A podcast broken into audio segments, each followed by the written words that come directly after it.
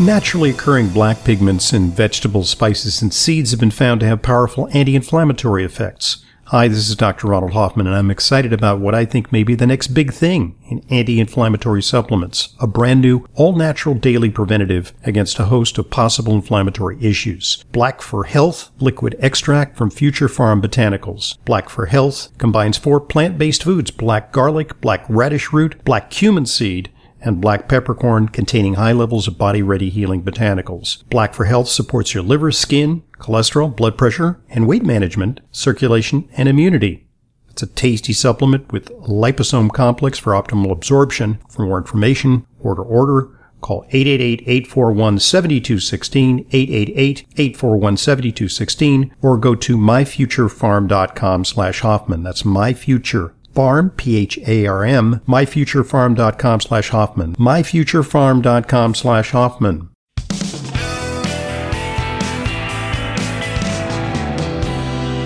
Welcome back to today's Intelligent Medicine Podcast. I'm your host, Dr. Ronald Hoffman. The subject is diabetes, and our expert is Dr. Mona Morstein. She's the author of Master Your Diabetes, a comprehensive integrative approach for both type 1 and type 2 diabetes. In part 1, we defined the scope of this. We talked about uh, diet. Uh, we've talked about uh, where conventional medicine has gone a little off the rails in terms of uh, a medical and even a surgical approach uh, with um, gastrointestinal bypass surgery for treatment of diabetes. That in extremis could be an answer, but there are better, uh, less risky, more natural options, which we'll talk about here in part two. So, uh, Mona, you know, you mentioned uh, earlier that toxicity plays a role in diabetes, and a previous guest uh, has talked to us about how uh, certain uh, contaminants like arsenic could have an impact on uh, blood sugar, and there are other things. There are what are called obesogens, hormone changing pollutants, right? Yeah, even the World Health Organization has noted that um, ars- arsenic, for example, and uh, lead uh, can be considered diabetogens. Uh, so this is, you know, this is definitely those two heavy metals uh, for sure have been shown uh, uh, along those lines. But there are chemical uh, you know, medications. Um, you know, they did one great study with um, two groups of kind of equally overweight people, and group A didn't have diabetes, and group B did. And when they did a fat biopsy of both groups, Group A without diabetes didn't have many chemicals in their body and group B did. Now everything else had be equalized between them.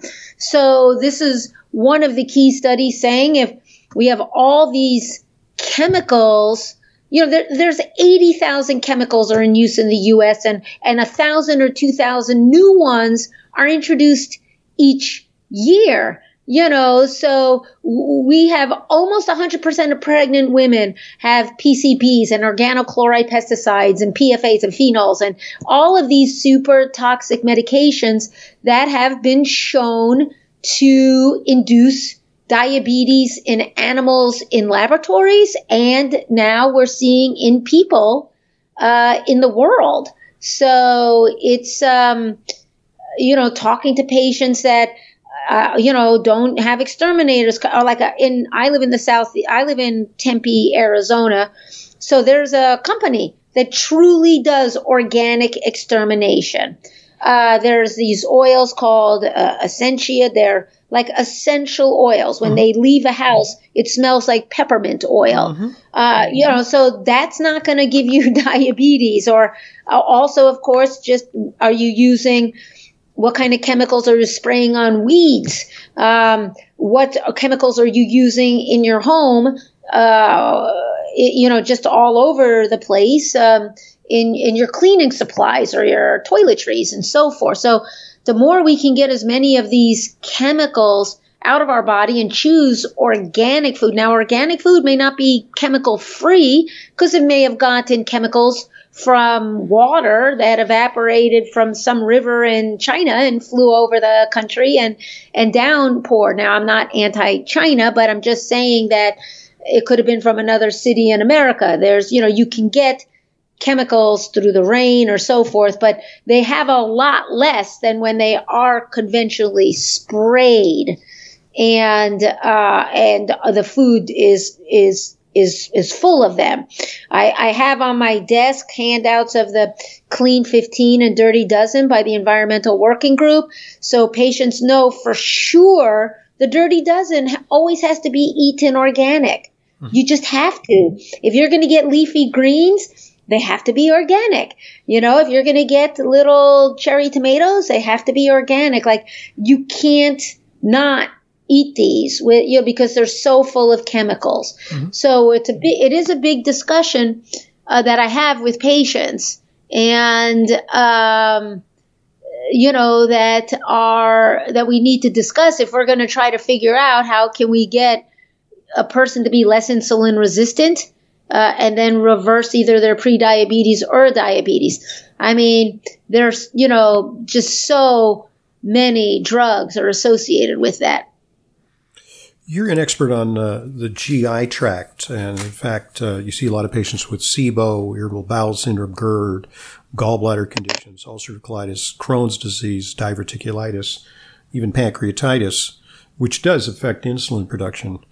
Uh, what about the role of the microbiome? It's been speculated that the, the composition of the bacteria in the gut can have an impact on metabolism, right? Absolutely. Uh, yes. You know, so, I mean, the gut microbiota, I mean, it has been, you know, as identified, at least in some people, as a potential contributor to uh, prediabetes, diabetes, obesity. You know, they've done experiments with lean mice and they uh, do a fecal microbiotic transplant from overweight mice and the lean mice become overweight, you know, doing, doing nothing else. But we do know if people have been eating poorly, if they have dysbiosis, uh, overgrowth of more problematic bacteria, uh, these can produce uh, inflammatory markers like what we call these lipopolysaccharides or even tumor necrosis factor alpha. Those can be tumor necrosis factor alpha made in the gut can actually get through the intestine and go to muscle cells and make them insulin resistant. Mm. Um, mm. So it's, uh, you know, making sure doing, uh, especially if a person comes to me with prediabetes or diabetes and has any gastrointestinal problems, uh, doing a stool analysis, do you know checking them out, or a SIBO test if necessary, and figuring out um, are there is there any dysbiosis that could be uh, causing gut inflammation uh, that can lead to systemic insulin resistance. Right. I mean, there, there's convincing evidence of that because sometimes they can, in animal studies, they can do a fecal transplant from a, a fat mouse to a skinny mouse and make that fat mouse, I mean, they make the skinny mouse fatter uh, and vice versa. And, and, then there's evidence that people who take a yeah. lot of antibiotics also are at higher uh, risk for weight gain. And, and they use that also in animal husbandry. They give. Uh, and cat, yeah. So one of the yeah so they started giving antibiotics to cattle because it would they would be able to gain weight easier and marble mm-hmm. you know get marbleized. Well we don't want to be marbleized uh, so yeah. that's not a good thing. It's not mar yes but of course with all the antibiotics and how that screws up the gut microbiota and you know also can potentially lead to the same obesity that uh, we see can happen in animals getting regularly fed antibiotics. What about drugs? You know, I'm thinking of uh, commonly prescribed medications that can increase the risk for diabetes. And one that I want to ask you about in particular, uh, recent evidence is that if you take statins, uh, that and this is not the case in people who have no proclivity to diabetes. It's relatively uncommon for statins to push people into the diabetes realm, but sometimes people are on the cusp of developing diabetes. Studies show that statins can push you over the edge. Well, yes, there is some. There have been studies for some years that statins can lead to elevated blood sugars, uh, and which could put you into a category of, say, take you from pre-diabetes to diabetes. Now, you know the um, uh, you know conventional care still says you should use a statin if your cholesterol is high. You know, with my type 2 diabetic patients who are not on a statin, because I don't really, uh, I, you know, I don't, I don't prescribe them. There is good science for statins in a type 2 diabetic person who's already had a heart attack or a mm-hmm. stroke, mm-hmm. has elevated lipids. That's, I, that I is a very well studied population. Like, uh, yeah. Statin in every case, but I think right. you have to be very selective about applying them. exactly. indiscriminate. Now, I agree. And so I do a lot of more in depth, as you probably do. Um, you know, I'll do an NMR or VAP panels, look at um, LDL size, particle amounts, look at oxidized LDL, uh, lipoprotein A, apolipoprotein B, uh, myeloperoxidase, you know, HSCRP for inflammation, uh, you know, maybe a fibrinogen. There's so many more in-depth studies that can a plaque, you know, an Lp-PLA2 that can really let us know mm-hmm. what risk of cardiovascular diseases aside from statin drugs. I mean, the, the statistics with statins, I mean, nearly 75% of people who have a heart attack or stroke have a cholesterol less than 200. So it's not like, uh, these days, you know, so, you know, so not that big a help, right? And um, and then if you try, you have, I had a woman in yesterday. She's 75, and her doctor wants to put her on a statin drug. And I said, ask your MD yep. for one study, yep. one study that shows any benefit in morbidity or mortality in a 75 year old woman with elevated cholesterol who has no heart attack, no stroke history, no hypertension, is not overweight. Like there are no studies. Right. It doesn't do anything. Welcome you know, to my it's world. Just a number I, I often see those types of patients because right. they're actually mortified right. that their cholesterol is high. But uh, in that population, uh, studies actually show that higher cholesterol, particularly when it's associated yeah. with high HDL, is is uh, protective against dying, which is a pretty pretty important endpoint. I think you'd admit. So. Uh, when it comes to testing, you know, you talk about cardiovascular risk assessment. So you go yeah. to the doctor, your doctor says, okay, uh, you know, you're fine, you're not diabetic. But how do you know that they're not missing something when you suspect that uh, maybe your hemoglobin A1C or something is a little bit borderline? What are what are some of the tests that you may want to uh, eyeball a little more carefully? Well, I probably would do. I mean, if I could do, you can do a serum insulin or if they're on insulin, you can measure their pancreatic function with a C peptide. Mm-hmm. Uh, you mm-hmm. can't me- you can't do insulin. Um, you know, so that gives us. I do. Um, would uh, you know whether we need to do those more advanced lipids? Whether we need to, I will always check for inflammation. Vitamin D3. Vitamin D3 uh, isn't just a vitamin as we know. It really has hormonal aspects and it is involved in regulating glucose metabolism. Uh, so that's an important test to just make sure that they have good amounts of or, or dose them if they're deficient, which many people are. Uh, obviously, you know, just checking their, I'll always do their, you know, a CMP, just their liver, kidney, um, you know, and also I always throw in ferritin because ferritin is mm-hmm. the number one uh, lab that'll indicate fatty liver. Mm-hmm. Uh, and then GGT is a is the second one, but regular conventional medicine medical doctors never really check ferritin, and um, knowing if there's fatty liver uh, can is very important for myself as a clinician and also for patients. And um, uh, so that's a, so if they have an elevated ferritin, uh, I'll begin the algorithm process of of studying their liver uh, and seeing what's going on with it. And, and, ferritin is an iron marker, and there is a, a type of diabetes that's associated with uh, hereditary iron overload. There's some people who have uh, hemochromatosis genes, and, and that can actually prompt uh, elevated blood sugar. Yes, uh, that is. Um, I maybe have seen four or five of those patients in my career. Not um, too common. Elevated. It, it's a very. You're looking for a much higher, generally ferritin.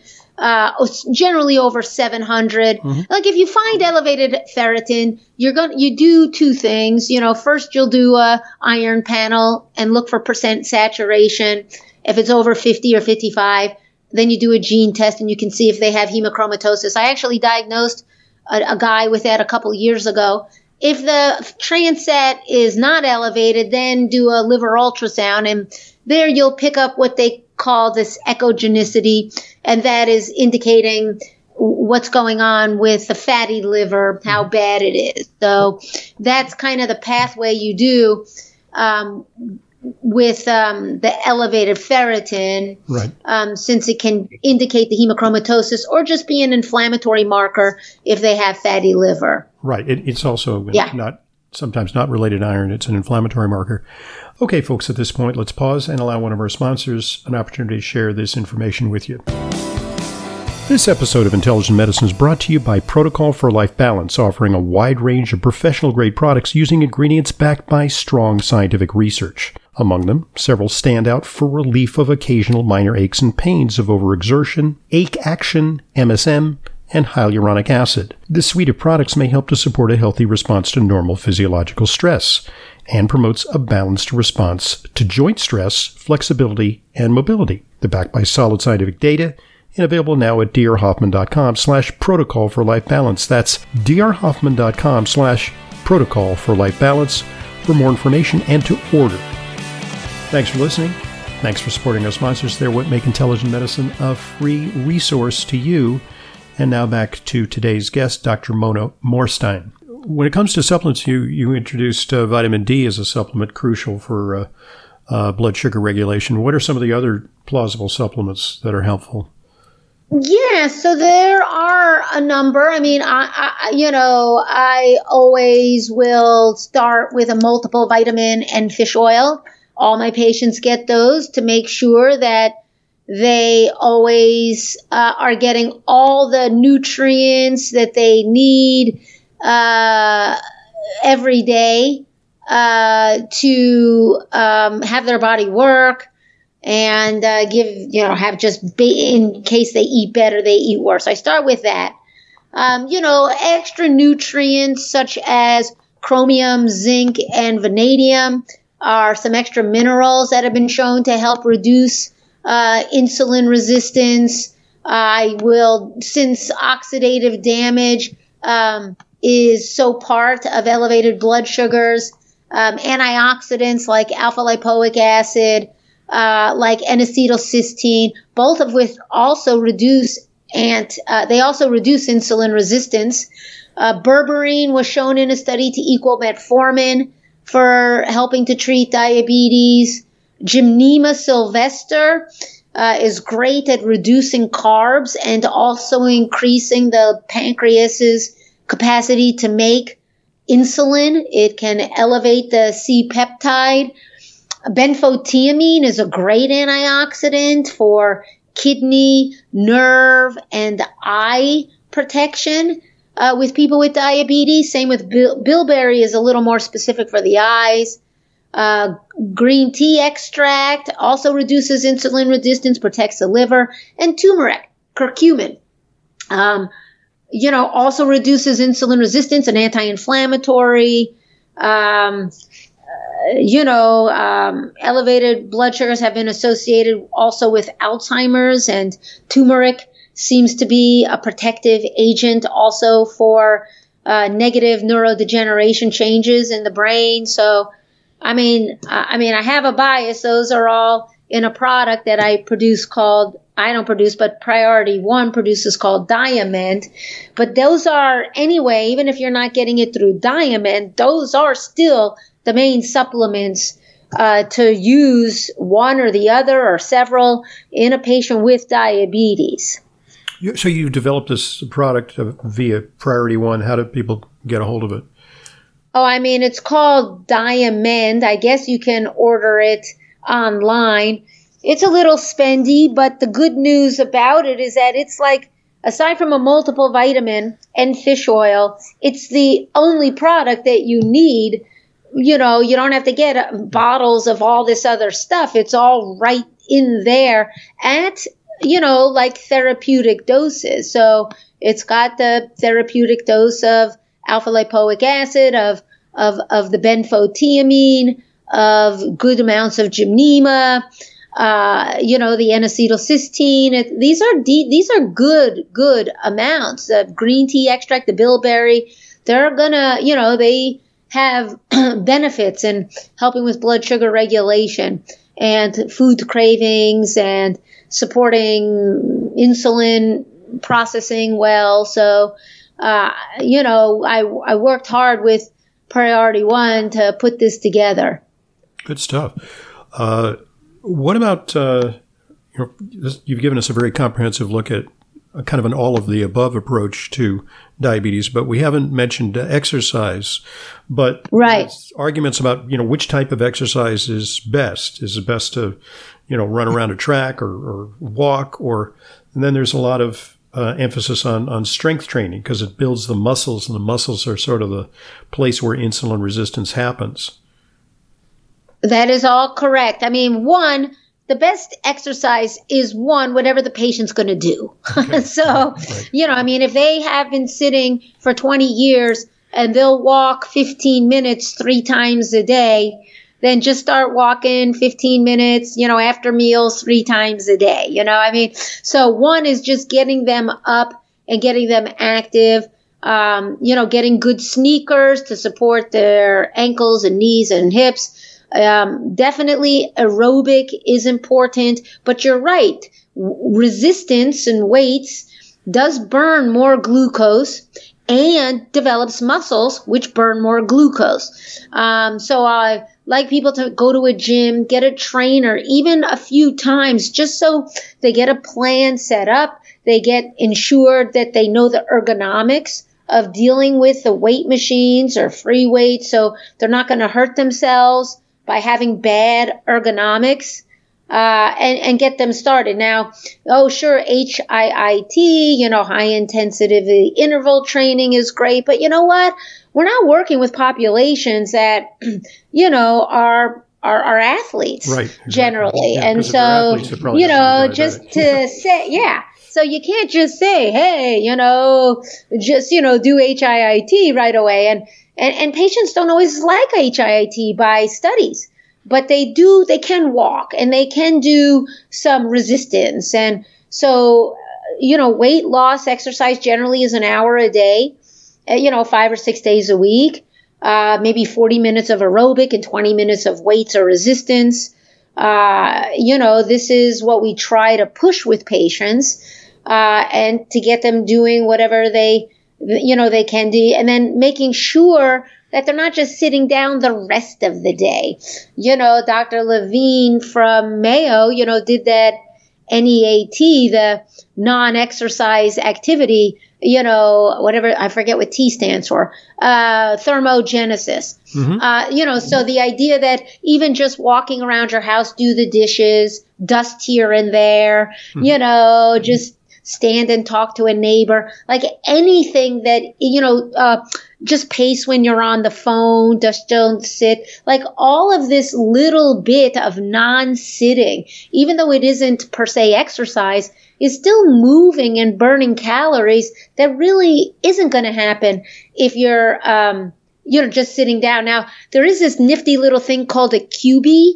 Um, I think it's C U Q, Q no C U Q I I must no C U B I I, which is like a little it's like a, a little um, elliptical machine, but it's just for the legs. Like if they're sitting down and they're to watch TV, then just to have their legs moving in that kind of elliptical motion, yeah, Q Q C U B I I.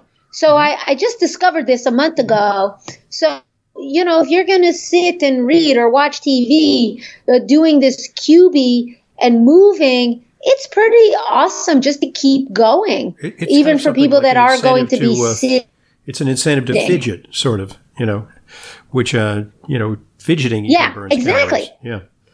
Cool. Okay, and one final Binge thing. Fidgeting does burn calories. Yes. One final thing. Is, we talked about you know what to eat. You know, you're in favor of a low carb diet, uh, but uh, what about how we eat and the timing of eating? Uh, intermittent fasting and time restricted feeding for diabetes. Well, I yeah, I mean, I do think everybody should eat dinner and then not eat till breakfast and have that be, you know, at least 12 hours. Uh, actually, if you look at intermittent fasting, eating breakfast and lunch and then say a very small dinner seems to be more effective than everybody skipping breakfast mm-hmm. because breakfast does kick your metabolism in and breakfast shuts down cortisol output and lowers blood sugars versus they just keep going higher and higher when you don't eat. I am not personally an advocate of like, oh yeah, don't eat for 16, 17 hours and then get all your food in mm-hmm. seven hours. You know, sometimes that, it makes you put the feed bag on. Yeah, exactly. And I don't think that overeating in a short amount of time is good for your gut either. So whether you just want to do breakfast, lunch, and supper, low carb, no food from supper to breakfast, or maybe you want to have supper be a little earlier and maybe do 13 or 14 hours, but eat breakfast. I, that I'm fine with that, but I don't really like to do extremism. Like I'm going to eat one meal a day and eat 2,000 calories and not eat the whole rest of the other time. I also think that some of these extreme things interfere with social getting together. And that's a real negative for patients. It's been hard enough with COVID, but now I'm, you're eating in such a weird way yeah. that you can't go out to dinner with friends or family. And, uh, you know, that doesn't always work well for patients. So, uh, you know, I, am not too extreme personally, Ron, myself that way. Indeed. And sometimes they foster, uh, you know, disordered eating, you know, where people are, when, yeah. they're, when they're good, they're very, very good. And when they're bad, they sort of let it all hang out. And, you know, they, that's the weight cycling and dieting and then getting off the diet. I mean, I hate the word diet. It's my least favorite four letter word. Right. Uh, it, you know, you, you want to make it a lifestyle. And, and as you say, you want to make it something that is compatible with compliance compliance is really key. I mean, you can put people on a draconian program for a month or two, but we who've been in the field of nutritional medicine for this long, we recognize that you know it can backfire when it's too stringent. So good yes. stuff. Good stuff. Uh, all right. So the book is uh, entitled "Master Your Diabetes: A Comprehensive Integrative Approach for Both Type One and Type Two Diabetes." It's uh, still available, and uh, the, and mention again the supplement. Uh, uh, it's called Diamend Mend. from Priority One Supplements. Okay, great. So, you know, Google it, check it out, usual sources. Uh, Dr. Mona Morstein, you know, I just want to congratulate you. Uh, you know, you're a naturopathic physician, and sometimes, uh, you know, medical doctors sometimes, uh, and you know, even if you look it up on Wikipedia, naturopathic medicine gets a bad rap. Uh, it does. It, it, it's terrible, but uh, you really exemplify uh, the excellence and scientific rigor that naturopathic uh, training and orientation can bring to a problem like diabetes, which is sometimes really medicalized, treated with a lot of drugs, okay, sometimes necessary, treated with, you know, radical surgery to uh, shrink the stomach, bypass the stomach. Uh, but it, it's really through lifestyle approaches that uh, naturopaths uh, excel in that I think that we're going to get an answer to this this really threatening pandemic that threatens uh, our well-being in the United States and across the world. So, congratulations to you for embracing that in your career. Thank you. That's very kind of you to say. I appreciate it. Thank you so much. Uh, just let me one final thing is you have a practice and I do. do uh huh. Do you take do you t- do, do uh, telemedicine because you're out there in Arizona? I, I do do telemedicine. My if they go to drmorstein.com, M O R S T E I N, uh, that clicks you into my into my website. I do do telemedicine. Yes. And she's not just about uh, diabetes, folks. Although that's one of her specialties. She's also uh, uh very well versed in treating a wide variety of, of, problems, and especially gastrointestinal problems. You see a lot of patients. with Yeah, and uh, and then thyroid and other hormonal conditions or you know autoimmune diseases, those as well. Thanks. That's nice of you to bring up. Good stuff. Thank you so much, Okay. uh, Mona, for joining us today. And uh, you know, we'll reprise this, uh, you know, in a few months when there's some new developments on the diabetes front or whatever you want to come and talk about. Great. Thank you. Thank you very much, Ron. You're you're a real asset to everybody. Oh, that's very kind. Thank you. We're a Mutual Admiration Society. Thanks, folks, for joining us. I'm Dr. Ronald Hoffman, and this is the Intelligent Medicine Podcast. As an intelligent medicine listener, you know how important it is to ensure that your supplements are genuine, safe, and effective. But vetting your sources and tracking down the exact products you need can be a hassle. That's why I'm inviting you to browse my online supplement dispensary at drhoffmanstore.com. We stock only the highest quality supplements, some of which are very hard to find elsewhere. The very same supplements I prescribe to my patients and take myself. My specially curated professional grade supplements are fulfilled via the FullScript network. FullScript is the safest and most convenient way to purchase my medical grade supplements. Buying through FullScript offers fast shipping, optional refill reminders, a mobile friendly site, it's safe, secure, and HIPAA compliant and offers world class support. Just go to drhoffmanstore.com to sign up for your free FullScript account. You'll also receive free shipping on all of your store orders. That's drhoffmanstore.com. drhoffmanstore.com.